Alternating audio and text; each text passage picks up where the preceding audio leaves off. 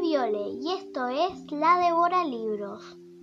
En este episodio voy a hacer una reseña de Alicia del País de las Maravillas de Lewis Carroll. Como muchos sabemos, este cuento se trata de una chica llamada Alicia. Alicia es una chica normal y un día, cuando estaba aburrida y su hermana estaba descansando, ella encuentra un conejo blanco.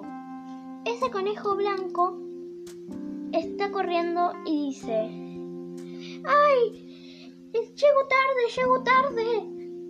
Entonces, por lo que Alicia se preguntó, ¿esto es un sueño? ¿O este conejo está hablando? Entonces se levantó y comenzó a seguirlo al conejo. ¿Y qué sigue después? Ah, no lo sé. También este libro es tan famoso que tiene una película. También tiene una secuela.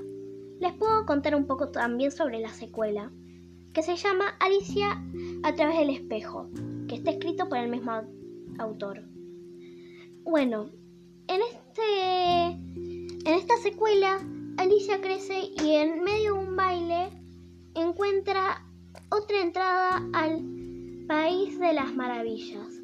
Ahí está el sombrerero que que cree haber encontrado su familia.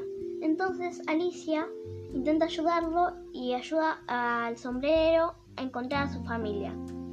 Este libro es para nenes un poquito más grande. Por ejemplo, el primer libro lo recomiendo para todas las edades, pero el libro de Alicia a través del espejo lo recomiendo para más de 7 años, porque habla un de temas un poquito más fuertes. Bueno, yo nunca leí esa secuela, lo sé porque vi la película.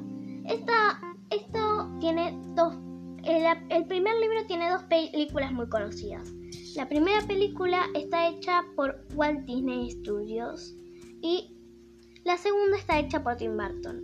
Y la secuela tiene una película bastante conocida que también es de Tim Burton. Les recomiendo todo, las películas, los libros, todo. Chao, hasta el próximo episodio.